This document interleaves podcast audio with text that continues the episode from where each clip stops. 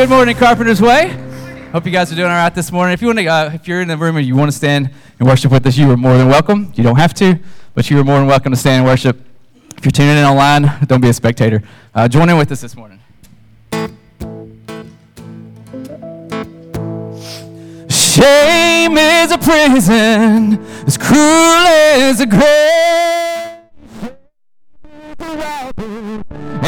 come to take my name. Oh Lord, lifting me up from the ground. My freedom song is found.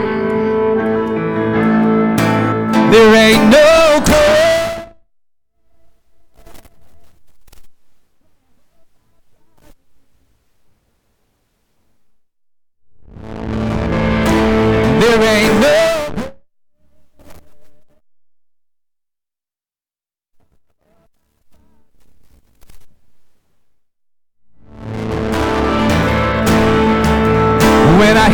When I trumpet sound,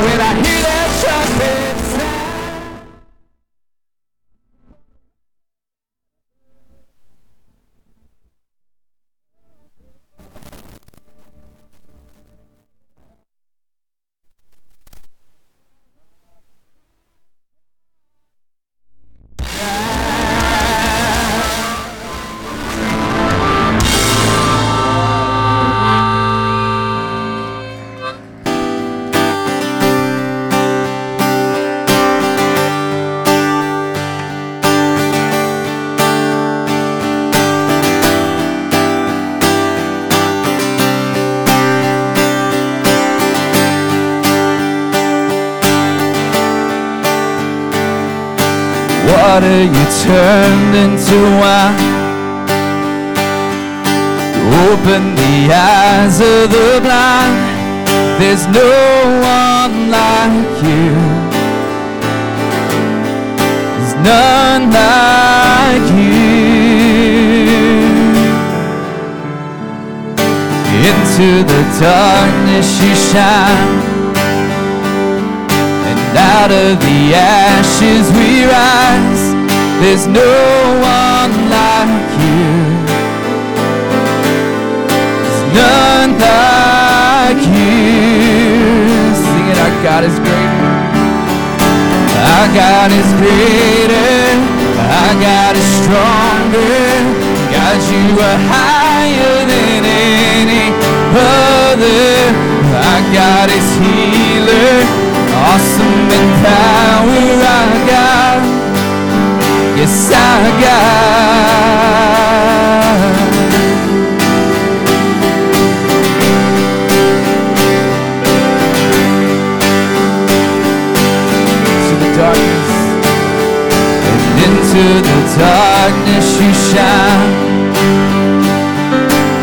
Out of the ashes we rise. There's no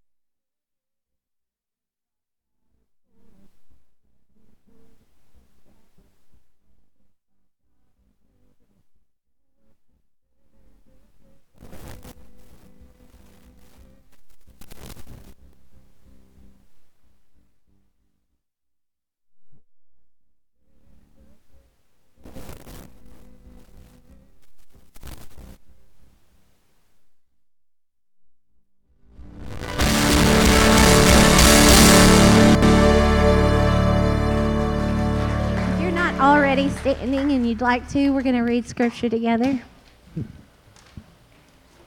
This is a good one, y'all.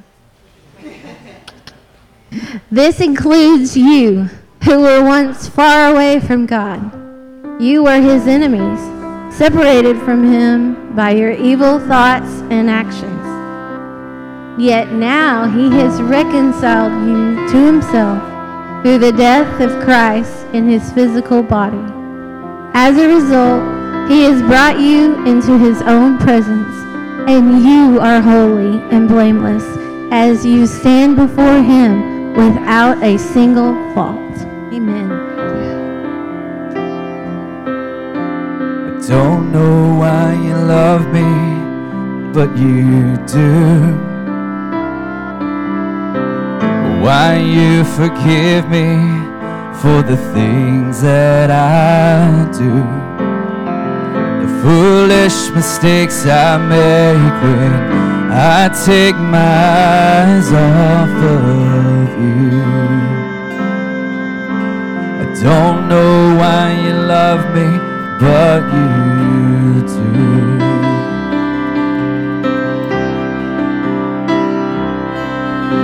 I don't know why you carry all my shame. Why you would freely come and die in my place. Why you would walk my path or why you would even look my way. I don't know why you'd carry all my shame.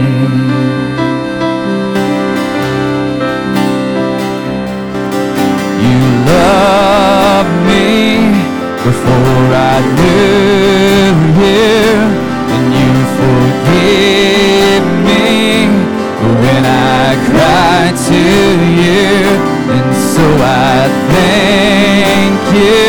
I lay my life before you,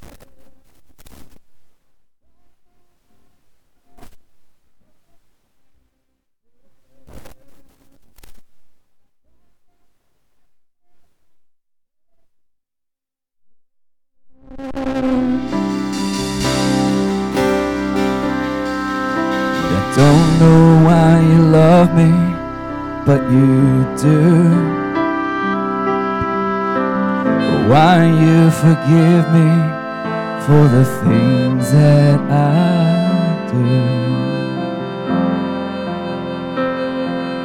When peace like a river attendeth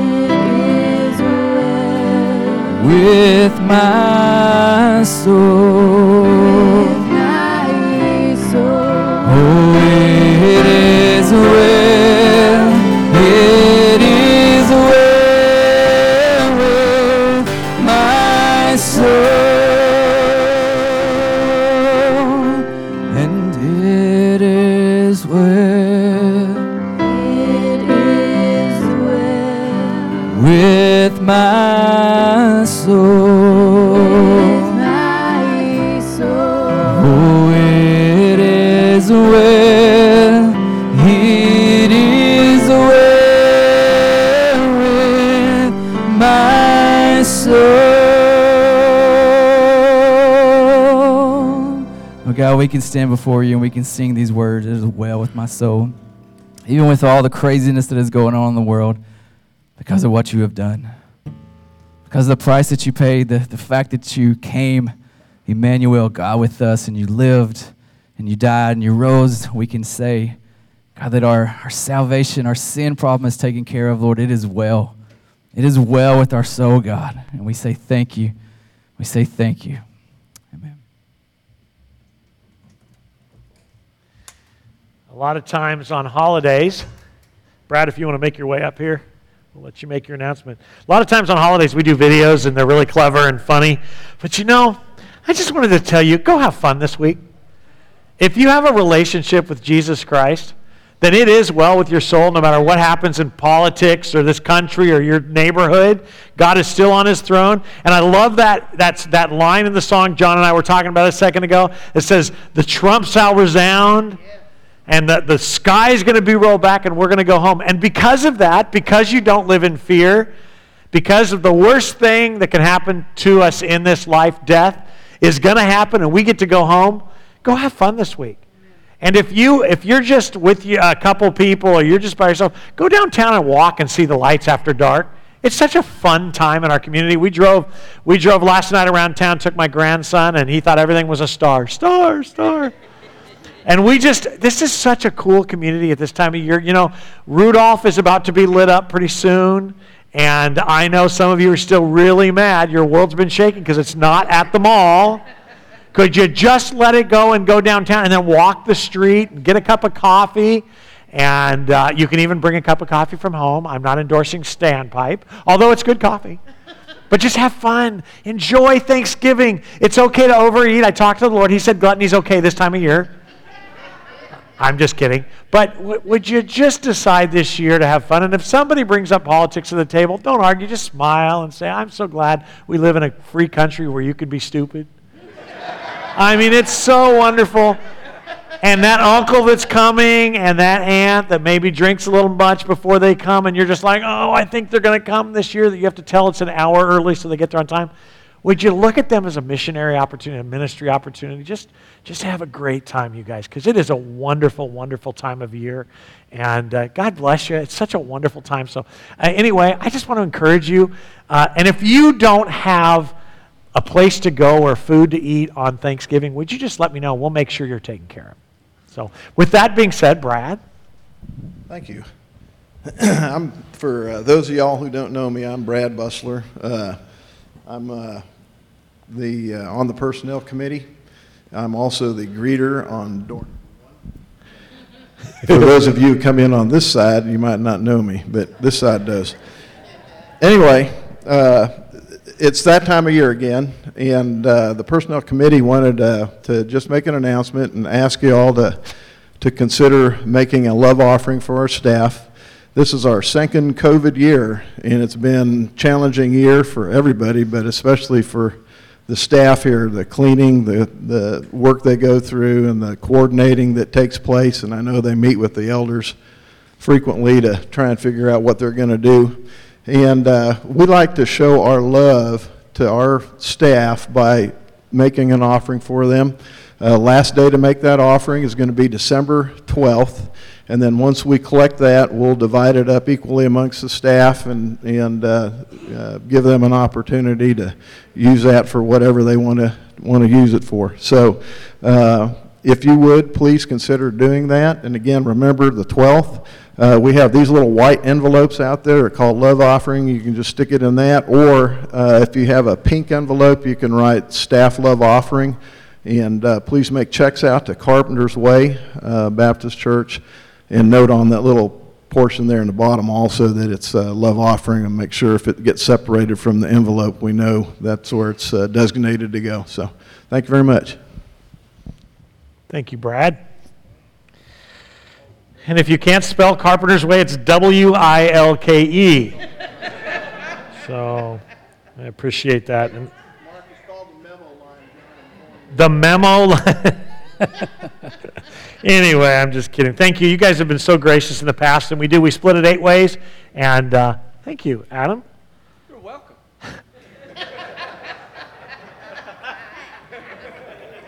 I'm completely thrown off. My message is ruined now.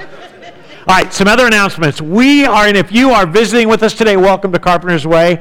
You noticed as you came in, we have a big table up there, and we have two semi trailers out here. That's because we are in our most intensive, church active mission week of the year with Operation Christmas Child. Samaritan's Purse every year does a collection of well over a million boxes that go global, and each of these are given out in different nations and uh, to different, they're given out in churches, and uh, the gospel's presented, and it's followed up with an 11 week follow up program. It is a phenomenal thing that we get to be a part of. And Carpenter's Way is the regional hub. There are collection centers uh, in almost every community in 50 miles in every direction. And basically, over this last week, we've not only collected uh, boxes, but tomorrow, I think it's like seven or eight different collection centers will be bringing all of their crates, all of their collections here, and we will fill those two semis. And then tomorrow night or Tuesday morning early, the trucks are picked up. They're taken to Dallas where they're open to make sure that everything passes customs all over the globe. It is a phenomenal ministry, and we are privileged to be a part of it. So you can, uh, a couple things. Number one, if you haven't gotten a box yet, you can either go put one together or you can get online and you can make one. The second thing is, is tomorrow is our big day, and if you are free, whether you signed up or not, able to come up here, uh, is Chastity here? Real quick, I don't, I don't see her this morning. Uh, Robert, what time tomorrow do we start? Is it noon? Uh, it, loading, being here.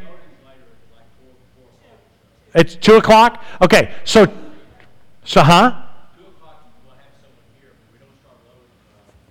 Okay, so between 2 and 4 or 5 is when we load these trucks and they start coming in. And so we need some uh, strong backs that are willing to help us do all that uh, tomorrow afternoon. And if you want to come and participate, we'll be collecting boxes and putting stuff together. So whether you're strong enough to lift or not, we just, it's an exciting day and we would love to have you join us tomorrow. So that is tomorrow. Um, I want to mention that this week, because of Thanksgiving, there's not going to be a men's timeout Tuesday morning and there's no Wednesday night church this week, go eat, go celebrate God goodness with your family. Look, you can have an egg and still celebrate Thanksgiving. There's so much to be thankful for, and uh, we want to encourage you for that. I do want to mention that we have the uh, privilege to participate with mission groups not just globally, but also in our area. And one of, uh, you might be surprised if you haven't been with Carpenter's Way a long time, but one of our local missions is the Salvation Army.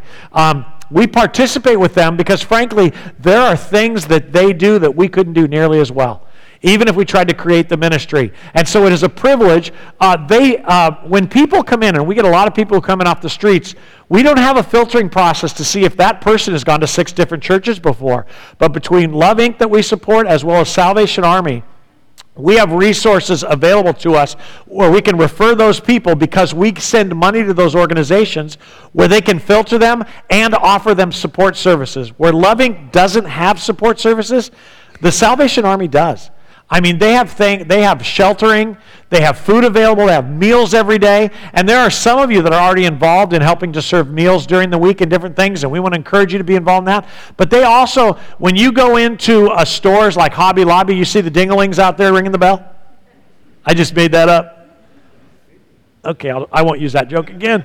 But those people, they need, uh, they need bell ringers. And if you have any questions, you can talk to Robert Grimes about what they do and what that money's used for. But that is their major fundraising through the year. And again, we are not in competition with other churches. It, eh, those of you who are members of our church, when you went through the bylaws, we talked about cooperation. And this is what that looks like. Yes, they have church on Sundays. We're not trying to take their people, they're not trying to take ours. They do a phenomenal job of ministering to people. And we are excited to, to partner with them with the things that they do in this community and what they do globally. That ministry has been around since the 1800s. Uh, it was big in Chicago when they started Moody Bible Institute, so it has a special place in our hearts. Uh, but I would encourage you guys, uh, if you're available, if you're looking for a ministry, uh, that, that would be one, even a short term, just during the holiday season. Again, if you have any questions, you can talk to Jared Pig. Jared, Jared, don't talk to your wife right now. Just get, wave. You can text him. Uh, Jared, who is one of our as our associate missions pastor, or Robert Grimes, who is king of everything missions, and. Uh, and, and or if you want to call the office, we're glad to answer questions for you. But this is a really good ministry. Anything else, Robert, you want to add about that? No. Okay, he said it's a great op- um, it's a great huh? So he said that not just ringing the bell, but serving food as well. And those of you watching online, um, who don't want to gather in a large group right now. I understand that, but this is a way that you can serve. My dad was up there this week, and there's a lady in that kitchen who cooks meals every day for lunch and dinner. And uh, if, if, if you're interested in helping to serve, you, you know, you don't even have to be in charge. You can just be told what to do. So that's all that. So lots of ministry during this season if you're looking for it, and you can even take your kids up and, and do some ministry. Uh, I did want to mention also that we had our annual business meeting last week, and everything passed. Uh, we are going to have one more vote before the year ends. That will be next Sunday. It'll be a, a, voice vote on the mission investment team deacons. That will be Jeff Anderson and Linda Langston. And we had a, a mess up on the names on the list last week, so we delayed that two weeks so that if you have any questions about Jeff Anderson or Linda Langston that you'd like to talk with us about, feel free to call me or one of the elders or whatnot. So, um, Let's see if there's anything else I want to tell you. Oh, I do want to tell you, I'm super. I know that it's hard to see my excitement over the Word of God. Um, so I am uniquely excited about what we're going to be doing. We only have two more weeks of, of Galatians, believe it or not. And uh, then we're going to do three weeks of Christmas stuff. That will be the week before Christmas, the week of Christmas, and the week after. We're gonna, I'm going to do a three week series called um, Emmanuel which means God is with us. And I know it's like, whoa, what a creative name. We're going to really hit who God is. Okay? And so I'm very excited about that. And then after the first of the year, on the first Sunday in January, we're going to have communion together and we're going to commit our year to the Lord, spend some time praying and worshiping. And the second week in January, we're going to start our next series uh, called Living in Exile. And it's going to be a study of 1st and 2nd Peter on, uh, you know, this is not okay, forgive me for saying this. This is not a political statement, but this is not a Christian country. How do I know the difference between a Christian and non Christian? Because of their value system. Okay? So, sorry. But the bottom line is we are aliens and strangers here. That's what 1st and 2nd Peter is all about. So we're going to talk about living in exile. And then at, on Wednesday nights, we're going to do, uh, Kip and I who lead Wednesday nights, we're going to do a dual study on, on building families as, in exile. So we're going to do about eight weeks or nine weeks on uh, how to develop a spiritual home, what, what a, a, home that glorifies the Lord in a time like this. So those are going to be Wednesday nights, uh, Sunday mornings, but I'm really excited about the first of the year. So I encourage you and those of you online to prayerfully consider how involved you'll be and jump in with our studies. Uh, so let's, uh, let's pray. Let's commit our time to the Lord, and then we will jump into Galatians. Father, I want to thank you this morning uh, for your word. Uh, I want to thank you that we can gather this morning and sing the, the songs that remind us, Father, of your goodness, like it is well with my soul. But also, we can declare the truths that we reflect on, like, I don't know why you love me, but you do. Thank you for that. And so, as we sing songs that reflect together in our hearts, we sing songs that remind us of your goodness, that we can trust you. Lord Jesus, now I pray your Holy Spirit would speak to us in a very personal and real way. Thank you uh, for the study and this book and uh, impact our hearts and lives. In Jesus' name we pray, amen. Uh, as mo- most of you know, uh, we go verse by verse through books 95% of the time. Uh, but once in a while, in a text, uh, I will take what we'll call a sidebar and just kind of balance things out or share something that may be uniquely relevant to a time or what, what just something the Lord lays on my heart. And this is going to be one of those mornings. Um, so this morning isn't so much a textual preaching on Galatians, but but a, a balancing, and, and you'll understand it by the time we're done. In Galatians 5:13, you will notice uh, this is a verse that was kind of a hinging verse that we jumped off of in the last few weeks. And if you haven't done our study of Galatians with us, I encourage you to go in the archives and watch them online because they've been a great verse by verse study. But Paul wrote to the believers in the churches of Galatia, You have been called to live in freedom, my brothers and sisters. But don't use your freedom to satisfy your sinful nature. Instead, use your freedom to serve one another in love. So the whole letter of Galatians has actually been a warning to the believers in the churches of the Galatian region to resist helping their spiritual standing with God by legalism, by being a better person in their own strength. Specifically, as it related to those churches of Gentiles, some Jews had come in and said, Look, Jesus is fine, but if you really want to be spiritually healthy, you need to add the Jewish law to it. Um, that is why, in the first line of the verse on the screen, Paul answers that by saying, You've been called to live in freedom, my brothers and sisters. In other words, you can't improve your standing with God by being a better person. Because the problem is that you already come to the table when you realize you're spiritually in trouble with the judge. You already come to the table having broken his law. And no matter how many good things you put on top of a bad egg, and we call it an omelet, it will still make you throw up. It's still a bad egg. It's still a bad omelet, no matter how much good it looks. And that's the problem with religion. Religion tells you to be a better person because if you're a better person, then in the end, you'll be okay with God. The problem is the Bible says that we all fall short of God's standard. If you are actually to read the Bible as an agnostic or someone who's trying to find a right relationship with God. By the time you were done with the Old Testament, you would be screaming, You got to just throw out our sin. You've got to just forgive us. You've got to make a way where we don't have to try to be good enough because we'll never be good enough. To which God sent Jesus to do just that.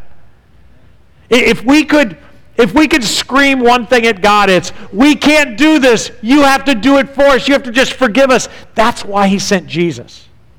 That's why to try to become a better person in your own power won't work. That's one of the reasons. So that's why he writes this on the verse on the screen. The very first line is, For you've been called to live in freedom. And, and why was he doing that? Because if you have to earn, if you have to be good enough, your obsession is on whom? Yourself. Why? Because you have to perform. You have to be good enough. When you blow it, you have to do two things to get better. You have to do penance. You have to, it's all about you. It's a selfish existence. Even if your end result is to try to please God, the truth is it's a self obsession. But he tells us in the last sentence of the verse on the screen instead, use your freedom. Rather than using it to satisfy your sinful nature or your indulgent in your urges, you should use it to serve one another in love. In the middle of this letter, though, he's begging them to not turn a law that didn't save them or even help them. He is trying to get them, let me say that again. He is begging them now not to turn to religion, but there is something else in the middle of this that we have the potential to do. And I would argue was going on in the New Testament church and is happening today in the church. Don't use your freedom, the grace of God, having been set free for the consequences, to satisfy your sinful nature. Louise, would you put the first uh, picture on the screen? This is a pendulum.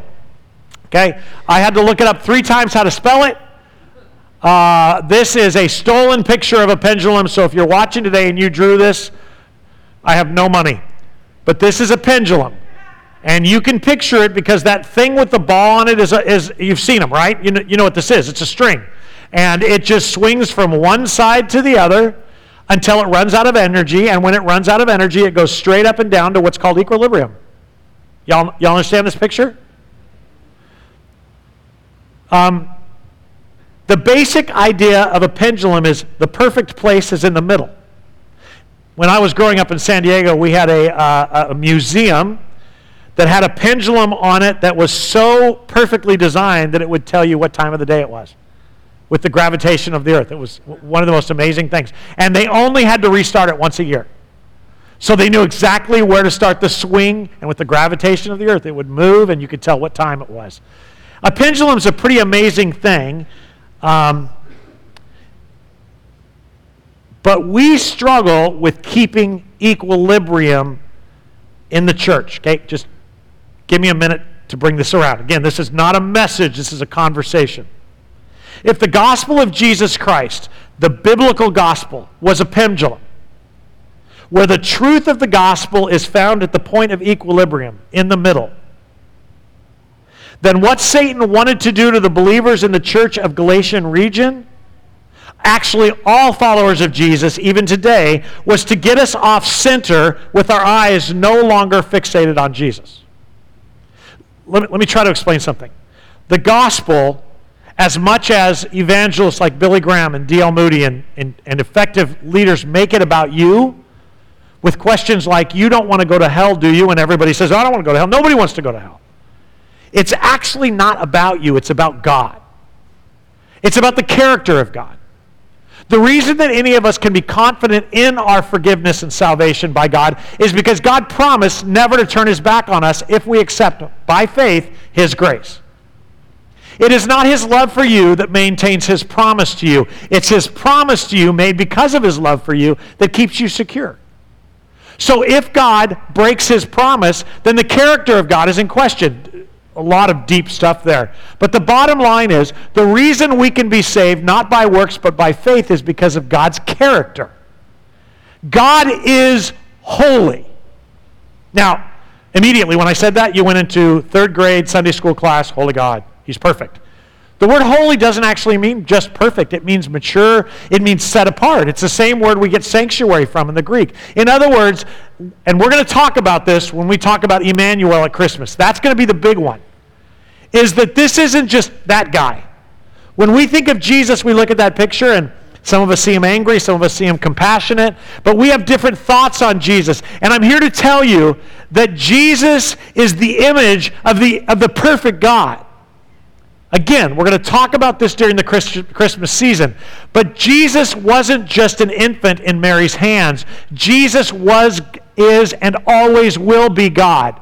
And in our brains and in our thinking, we have separated the God of the Old Testament from the God of the New and the God of the future. We think the God of the Old Testament is vengeful and angry and kills people. Jesus loves people. Oh, and, the, and then in the future, he gets back to killing people as he returns.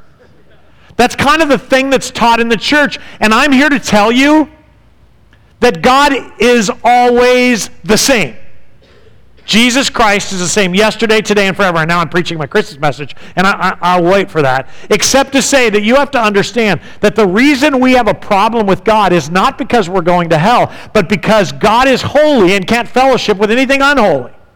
We sang a song this morning, or read the verses. Uh, Christine read First Colossians 1, right?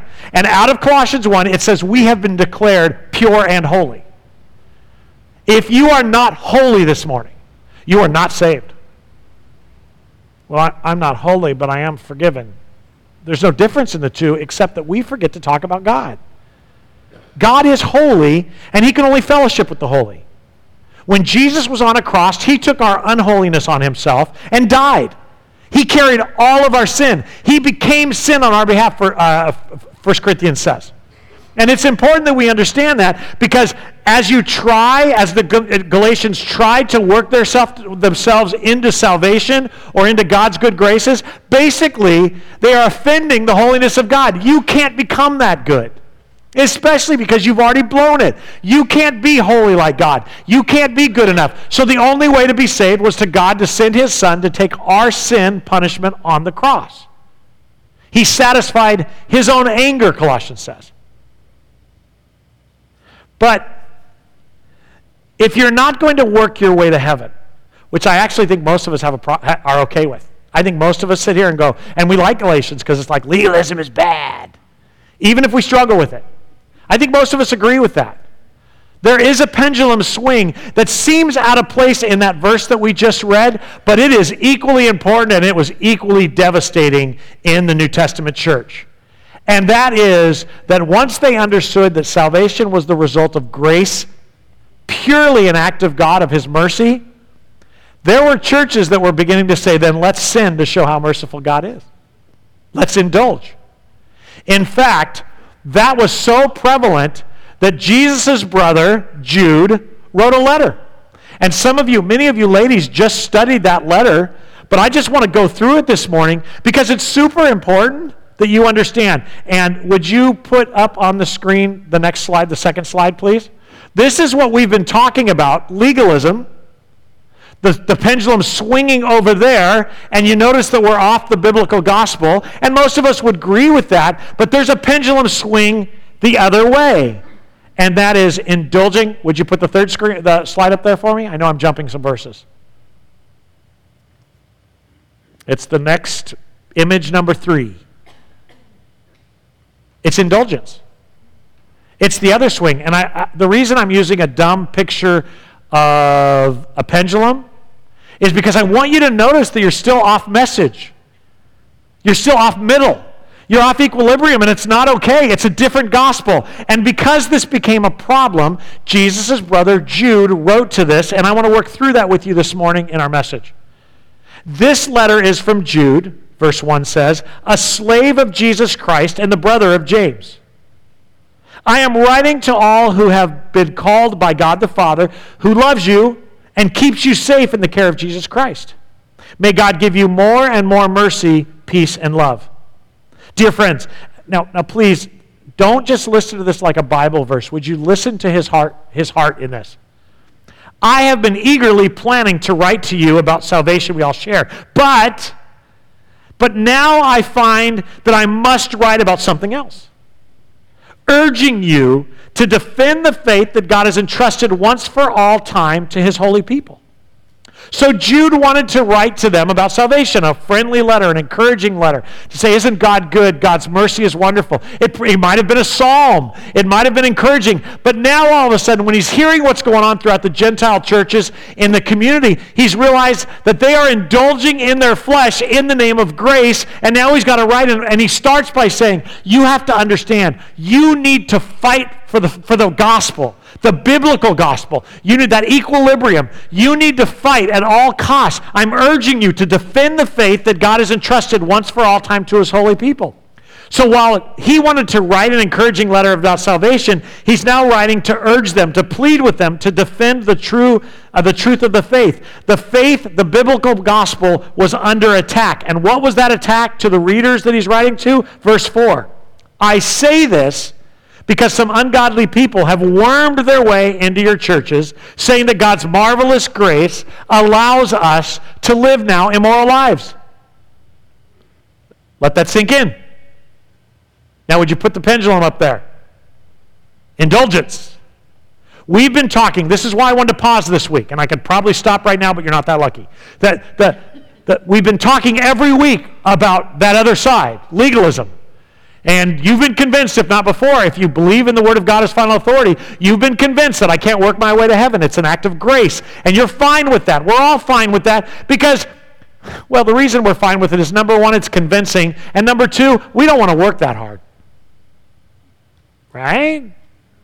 Even if I told you you could work your way to heaven, it would take you about eight tenths of a second when you text your husband, let's go to Cracker Barrel, and he writes you back, I'm in a meat mood, and you start a fight through text over where you eat lunch. You always get your way. Well, it's Thanksgiving. You know, I never loved you. By tonight, you don't even know what you were fighting about, but it's a good fight. I mean, it's just, it's just how we live. Or you, or you decide that the person who cuts you off in the parking, so have you ever been cut off by somebody and you wanted to rip them a new one and you found out it was somebody you knew? yep. I'm the pastor often on the other side of that. Oh, Pastor Mark! I've never cut anybody off. But, but the fact is that, that these pendulum swings, okay, I'm going to go ahead and give the, give the whole thing away. The reason that Satan doesn't care if you're a legalist or you're indulging in your flesh is because neither are about God. This is all about God. While the church for the past 150 years has made it about you not going to hell, being a good person, saving society, living in a country that whatever, the gospel is actually about God. And whether you are indulging in legalism, looking down on everybody else, or you are indulging in feeding your flesh, neither of those things is Jesus. And the obsession of the gospel is Jesus. It's Jesus Christ. And so, to be clear, the gospel's about God. It's about His holiness and His character. And so, Satan doesn't care which pendulum swing we go to as long as our focus isn't on Him. We were saved by supernatural power of God that raised Jesus from the dead. Amen? Right? Right, right? Pam is not the only one listening. Yes, we were saved. You were saved by God's supernatural power. You are being transformed for the supernatural power of the Holy Spirit that raised Jesus from the dead, right? Amen. That means it's all God. It's completely God.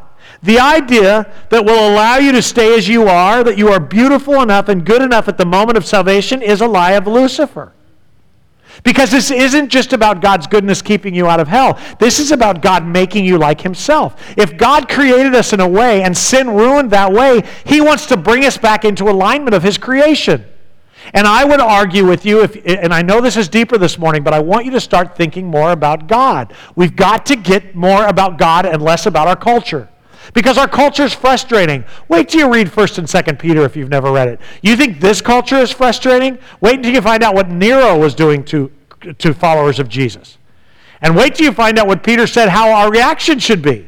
And it had nothing to do with becoming armed. It had everything to do with trusting God. This is all about God. Do we believe in God? Do we really believe that it is well with our soul? Then why are we so mad all the time?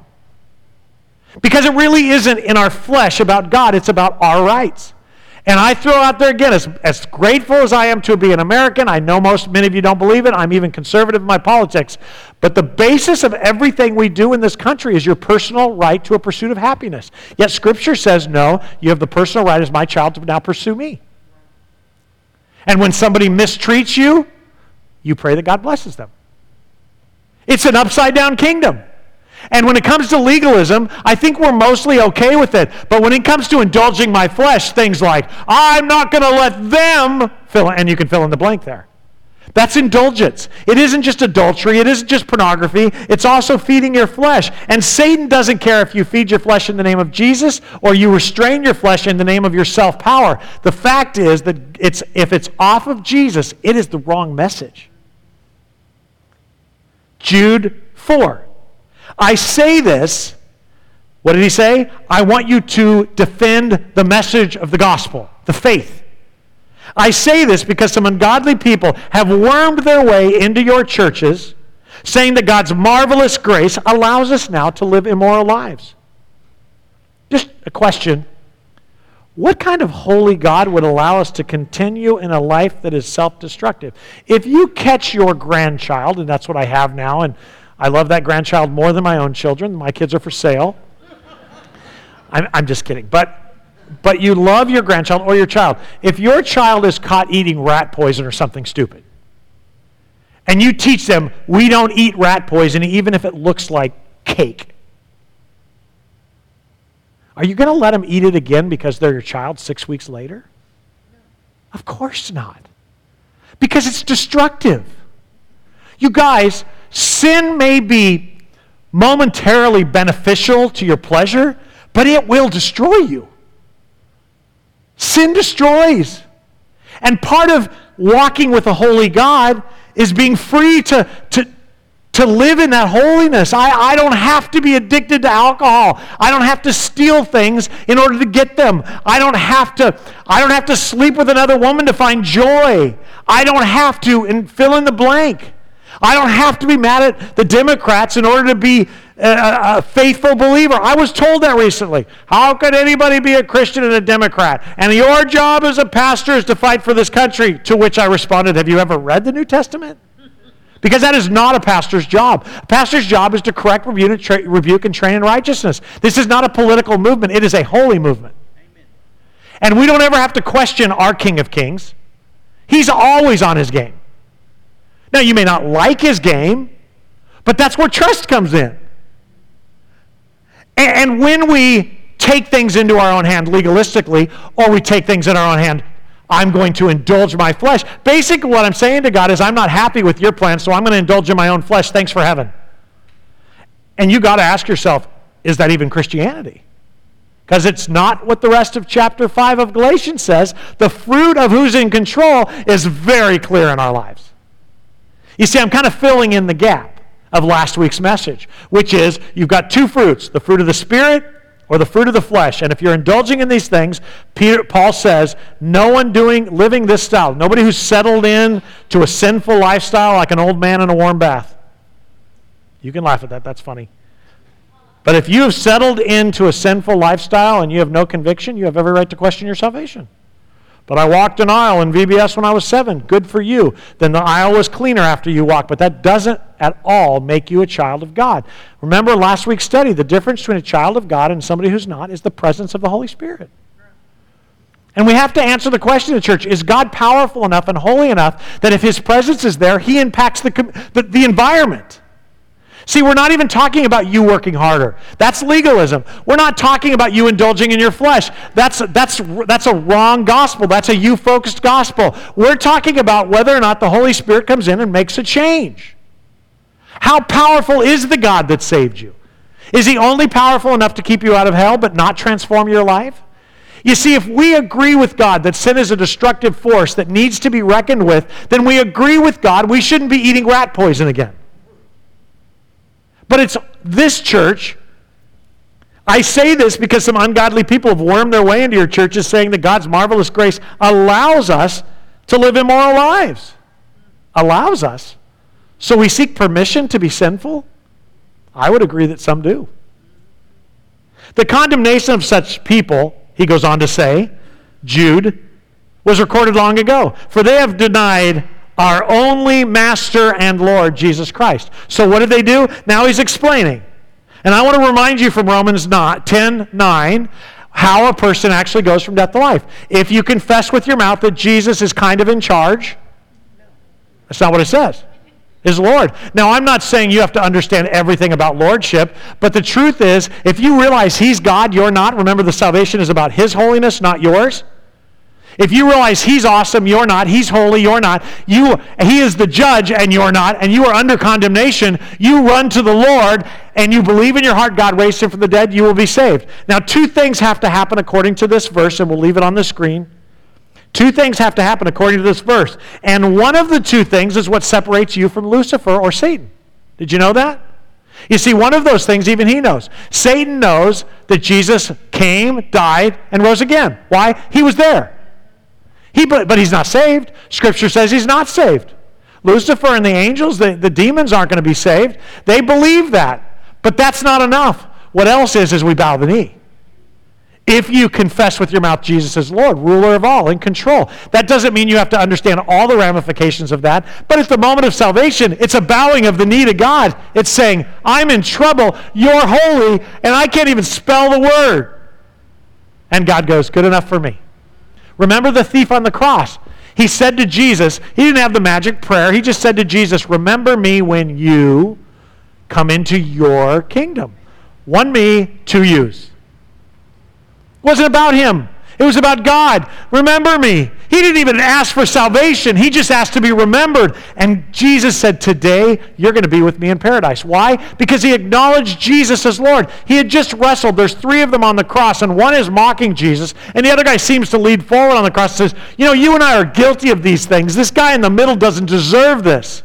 And that's when he turns to Jesus. He acknowledged that this man in the middle was innocent and deserves to be worshiped, respected, revered. He asked him to remember him. He is declaring him as the authoritative one. But if you come to Jesus just to be saved from hell, you have missed the problem.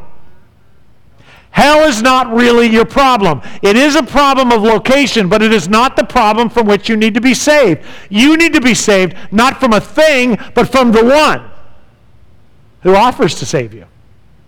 That's what's weird about the gospel. Your prayer shouldn't be, keep me out of hell. It should be, keep me from your wrath. To which God goes, taken care of. I love you that much. I sent my son to die on the cross for your sins. Notice, sin is a thing that offends God. A relationship, this is about making our relationship right with God. But if I can pendulum swing to self from self-righteousness to self-fulfillment, God is not even in that equation in either case. The only reason I do either of those things is to save my own butt. Or at least be happy. I mean, God's going to make my life miserable if I serve Him. So I'm going to go ahead and do what I want. I have, it's acceptable as if we're asking for approval to live in the flesh. And I would argue there's a lot of us who do that. I know, and by the way, I'm not just talking about sexual orientation or adultery or infidelity. I'm talking about the fact that most of us grew in churches, grew up in churches that had prayer meetings with little old ladies who had gossip issues. Pam, you and I are the only ones who've ever experienced that, right? We must play, pray for Julie Wilkie who is married to a total jerk who happens to be our pastor. And he is a drunkard and a liar and a thief, but we shouldn't gossip about him. We should pray for him. I heard that too, Martha. I heard that he beat his daughter Annie. I heard Annie beat him back. You're laughing because you've been there. How about our annual business meetings in most churches? Where we tell each other off in Jesus' name and people argue and they walk out of the room high fiving each other that we had our open meeting. That's called abuse and it's not godly. We have excused things. How about the fact that the church that I grew up in talked against drinking and, and smoking, but we had a lot of fat people. and last time I checked, cardiac problems overwhelm alcohol deaths in this country. See, we picked, we picked and chose losers. And when we talk about when we talk about Martha the gossip, and I'm not talking about anybody by that name in this church, because you're not.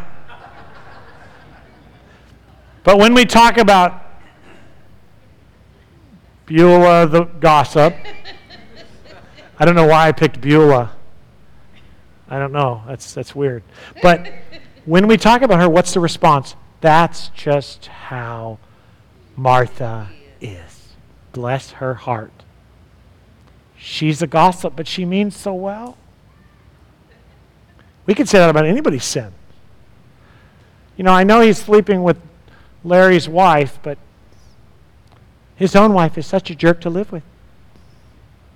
I understand. This isn't about us, it's about God.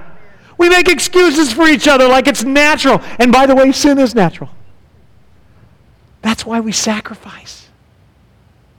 That's what the gospel calls for redemption and sacrifice. That's why we refer to it as the upside down living. That's why when the government asked you to carry their pack for a mile, Jesus said, carry it too.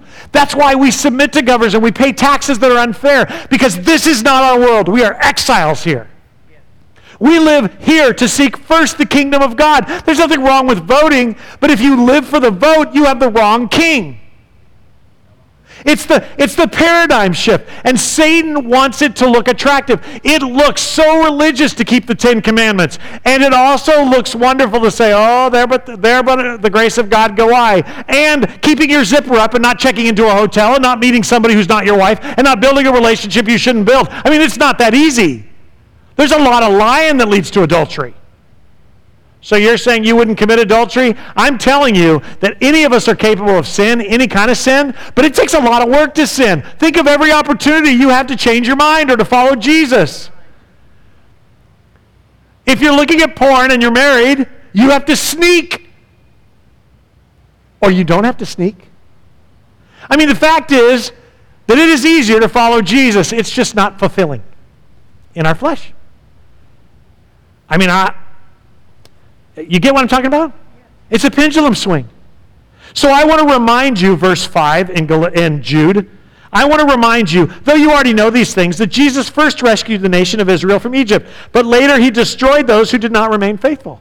In other words, they were using the Jewish religion to feed their flesh. And I remind you of the angels who did not stay within the limits of authority God gave them, but left the place where they belonged. Why? Not because the angels didn't believe in God, but because they thought they knew better. They rejected his, his authority. God has kept them securely chained in prisons of darkness, waiting for the great day of judgment. And don't forget Sodom and Gomorrah and their neighboring towns, which were filled with immorality and every kind of sexual perversion. Those cities were destroyed by fire and serve as a warning of the eternal fire of God's judgment. In the same way, verse 8, these people, who are these people? He's talking about false teachers. Oh man. Take a breath. You ready? These teachers who claim authority from their. Yeah, that's not familiar. Why from their dreams? Because they have zero scripture to back up what they teach. So they just happen to have a dream. I had a vision. They live immoral lives, they defy authority, and they scoff at supernatural beings. Okay, uh, does any of this sound familiar today? I'm going to kick Satan's butt. We dance across stage. We make arrogant statements, and we don't have scripture to back our teaching. We talk about dreams that we have. This isn't new, you guys. This isn't new. And it teaches you to indulge in your flesh. You're beautiful to God. What you need to do is see yourself as God sees you, not how you will be, but as you are. You need to stop beating yourself up. You can live your best life now, only if you want to go to hell later. I'm not saying that living a, for God saves you, but it is a natural reaction of the Holy Spirit coming in because it's all about God. Verse 9 Even Michael, one of the mightiest angels, did not dare accuse the devil of blaspheming, but said, The Lord rebuke you. This took place when Michael was arguing uh, with the devil over Moses' body. But these people scoff at things they don't understand. Like unthinking animals, they do whatever their instincts tell them. Their doctrine, taught today all over the internet, is purely based on human reason. Why would God allow you to go through difficult times? As a father, I wouldn't want my child to go through difficult times, which explains why their children are out of control. Absolutely, you want to discipline your children. This wasn't just happening in Galatia, it's happening now. And it isn't just happening now, it, or Galatia, it was happening back in Jude's time. It's the same thing. Same teachers, different skinny jeans. And he goes on. And so they bring about their own destruction. What sorrow awaits them, for they follow in the footsteps of Cain, who killed his brother. Like Balaam, they deceive people for money.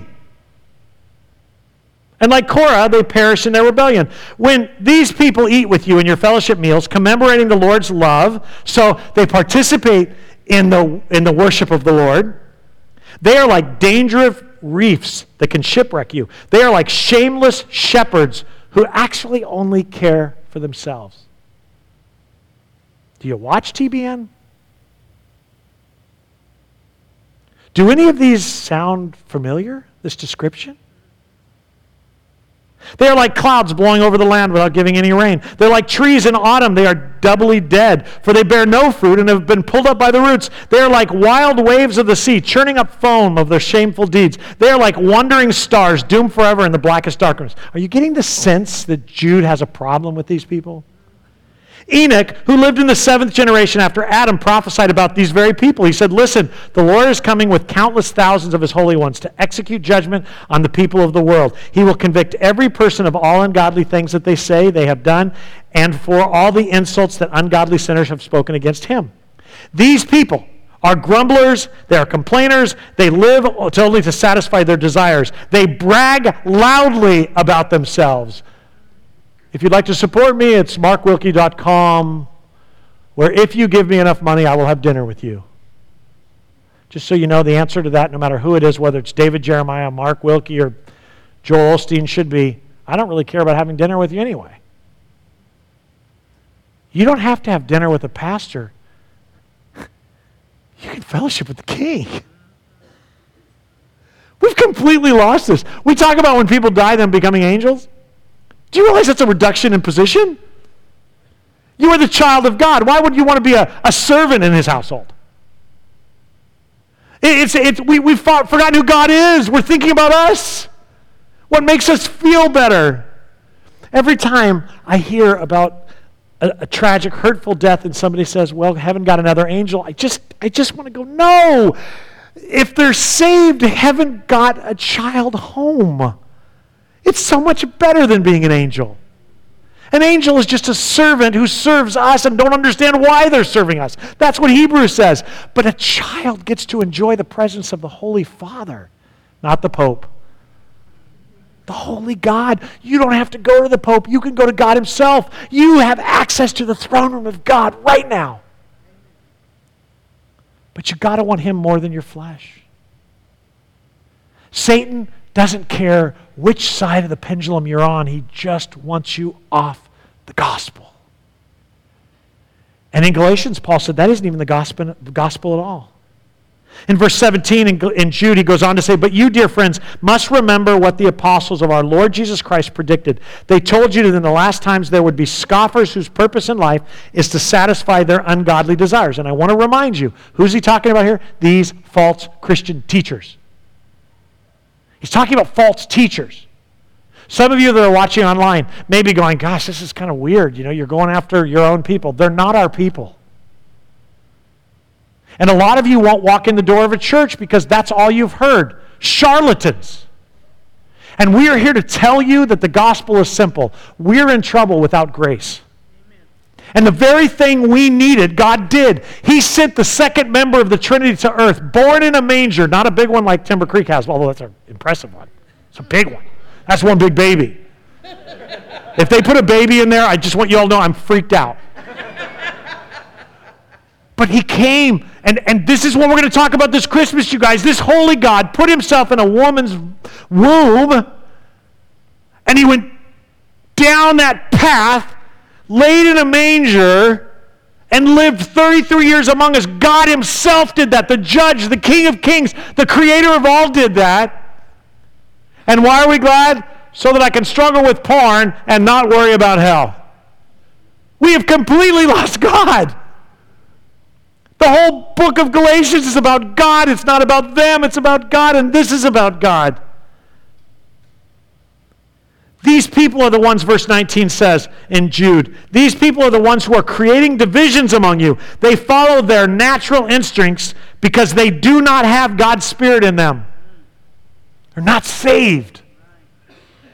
But you, dear friends, must build each other up in the most holy of faith. Pray in the power of the Holy Spirit and await the mercy of our Lord Jesus, who will bring you eternal life. In this way, you will keep yourself safe in God's love. Did you notice he said await? Because indulging in your flesh is about getting right now. And, and I just, I just want to say, we all love our sin. You may not be an adulterer or a porn addict or whatever. But everybody loves their sin, whether it's gluttony or whatever. Why? That's why we do it. It makes us feel good for a moment. It will satisfy for a temporary period, but it will destroy over time. Sin always kills or makes you depraved in your thinking. You want to know what's wrong with our country? This, this morning, guys, I told you I didn't watch the news. I read it, and it's just as devastating. We had, uh, how many? I, I mean, there's been so many people die of COVID, millions, right, across the globe. We have so many car accidents every year. So many people die. So many people die of alcohol poisoning. So many people die. And yesterday, the highest people in our government took a day out because 50 transgender people died last year. What? That's depravity. More people will die in our community of the flu next year. But when you have an agenda, and that is to indulge in your flesh, you're okay as you are, when you reject a holy God, that's how stupid we get. We shouldn't be mad at unsaved people. We should be declaring each other, telling each other. We should be fighting for the faith.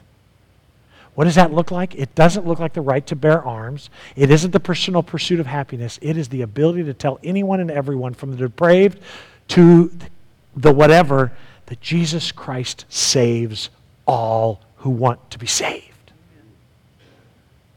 God is not like the church. He's not mad at you, He's mad about you.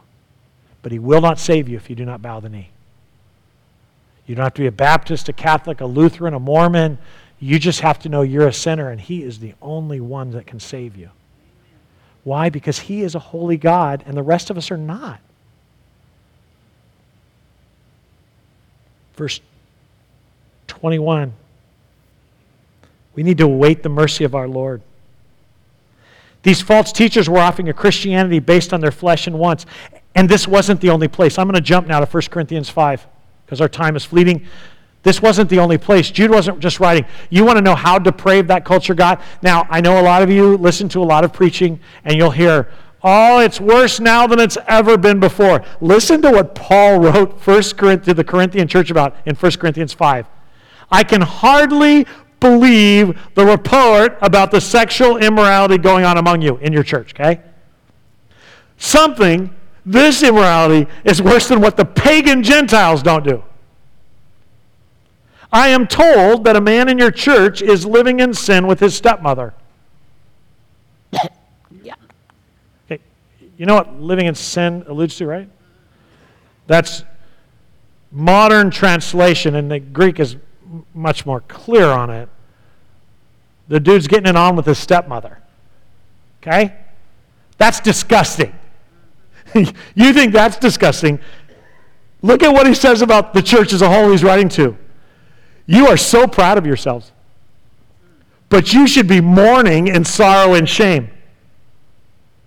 Why? Because they're celebrating the grace of God by being proud of this man's relationship with his stepmother. We know it's wrong, but God's grace is sufficient. So you keep doing that thing. How twisted did the church become back then? It's not new, you guys. It's just modern.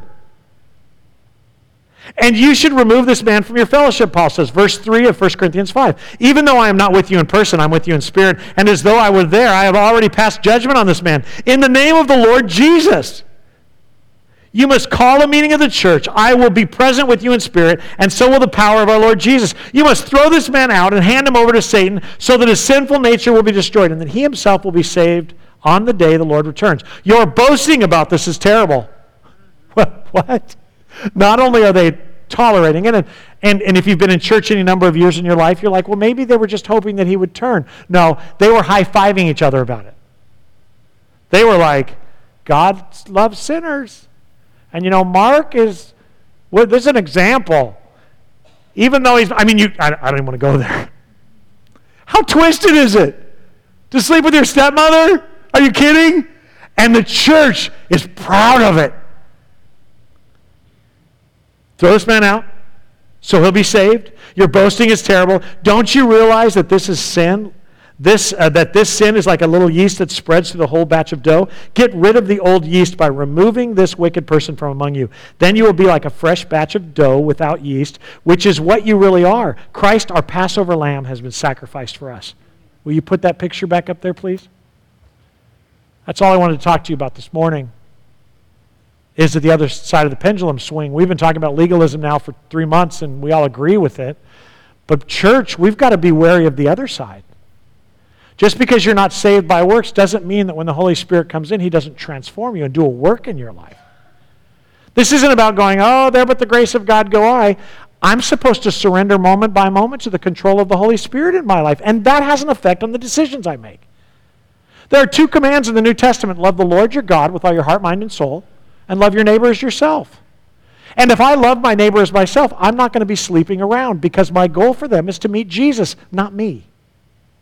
If my goal for you is to follow Jesus, I want less of me, like John the Baptist said, and more of Jesus. I want bigger Jesus on the screen. I want to point to him. When you say, I don't agree with you, I'm going to say to you, that's okay. You shouldn't agree with me. What does the Bible say? My friends, and I know there are many online watching who are not sure about Christianity, we are not here to tell you to follow us. We want you to follow Jesus. And it starts by confessing with your mouth Jesus is Lord and believing in your heart God raised him from the dead. Have you ever lied? Have you ever stolen the smallest thing? Have you ever misrepresented the truth? Have you ever done something that you knew wasn't right? Then you have fallen short of God's glory. Have you ever lusted? Jesus said that's adultery. Well, his standards are too high. On point. That's exactly right. His standards are way too high. For what? For us? He's holy. You'll never measure up. Well, what am I going to do then? Well, you can either ignore him and indulge in your flesh, or you can bow the knee. And that's my prayer for us as a church. My prayer for us is that we will not follow the Baptist traditions or the evangelical traditions or the cultural traditions. My prayer is that we will follow Jesus. And that's going to look weird.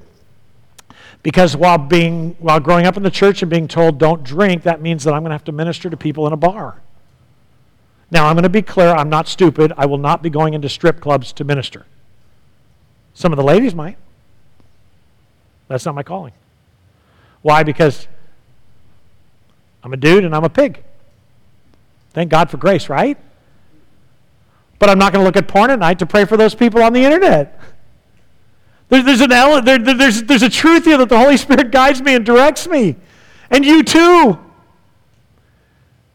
Calling Nancy Pelosi a dog faced monkey does not advance the kingdom. And declaring that Donald Trump is the next second coming of Jesus is a lie. He's not. Even if you like him as president, he, he's not a very godly man. It's okay to vote for him. Last time I checked, the best president, this, the, the most serious Christian this president had in recent times is Jimmy Carter. And generally speaking, look, I am not making political statements, but you guys know I'm conservative, so please filter this. But he wasn't a very good president. I remember sitting in line at gas stations. So I would argue he wasn't a good president. Maybe you think he's great. Just bear with me. Just because you're a godly person doesn't make you a good president. I'm for seeking the kingdom of God. This country will fall. The question is, will it devastate you when it does? It won't devastate you if you remember it's well with your soul and God is your real king. God is your king. And He's working in you. And He's transforming our thinking. And if we don't, we're going to get off pendulum. The biblical gospel is there's salvation through faith in Christ through the power of God for whoever you are. murderer, adulterer, same sex attracted, uh, Baptist, Lutheran, Catholic, Methodist, Jehovah's Witness, it doesn't matter. All that matters is you are a sinner, and He is the only one who not only can save you, but He's the only one who wants to. And the cost is bowing the knee to Him, which means you can't work your way nor should you indulge in your flesh because that denies his holiness. The children of God should be radically different by the power of the Holy Spirit. And we don't look like it right now. All of this is summed up in poor Louise, who's doing these on the screen. Louise, would you put Ephesians chapter 2? This is the bottom line God saved you by His grace when you believed. You can't take credit for it. It is the gift of God. Salvation is not a reward for good things you've done. None of us can boast about it because of that. So you clear on those two verses first, right? Ain't about you, didn't earn it, it's a gift. Now he's going to explain why that matters. What are you? You're God's masterpiece. That doesn't mean you're beautiful or that you're going to win a modeling agency contract. It means that God sewed together what you are becoming. You are His masterpiece of salvation. He has now created you anew in Christ Jesus. Let's close in prayer.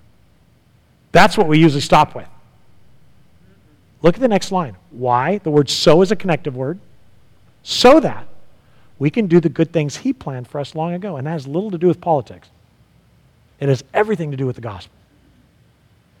Our job is to take people to Jesus. And that's why we're still here. And that's why you can't pendulum swing. You got to stay surrendered. Because if your life lives louder than God, nobody's going to hear about your God.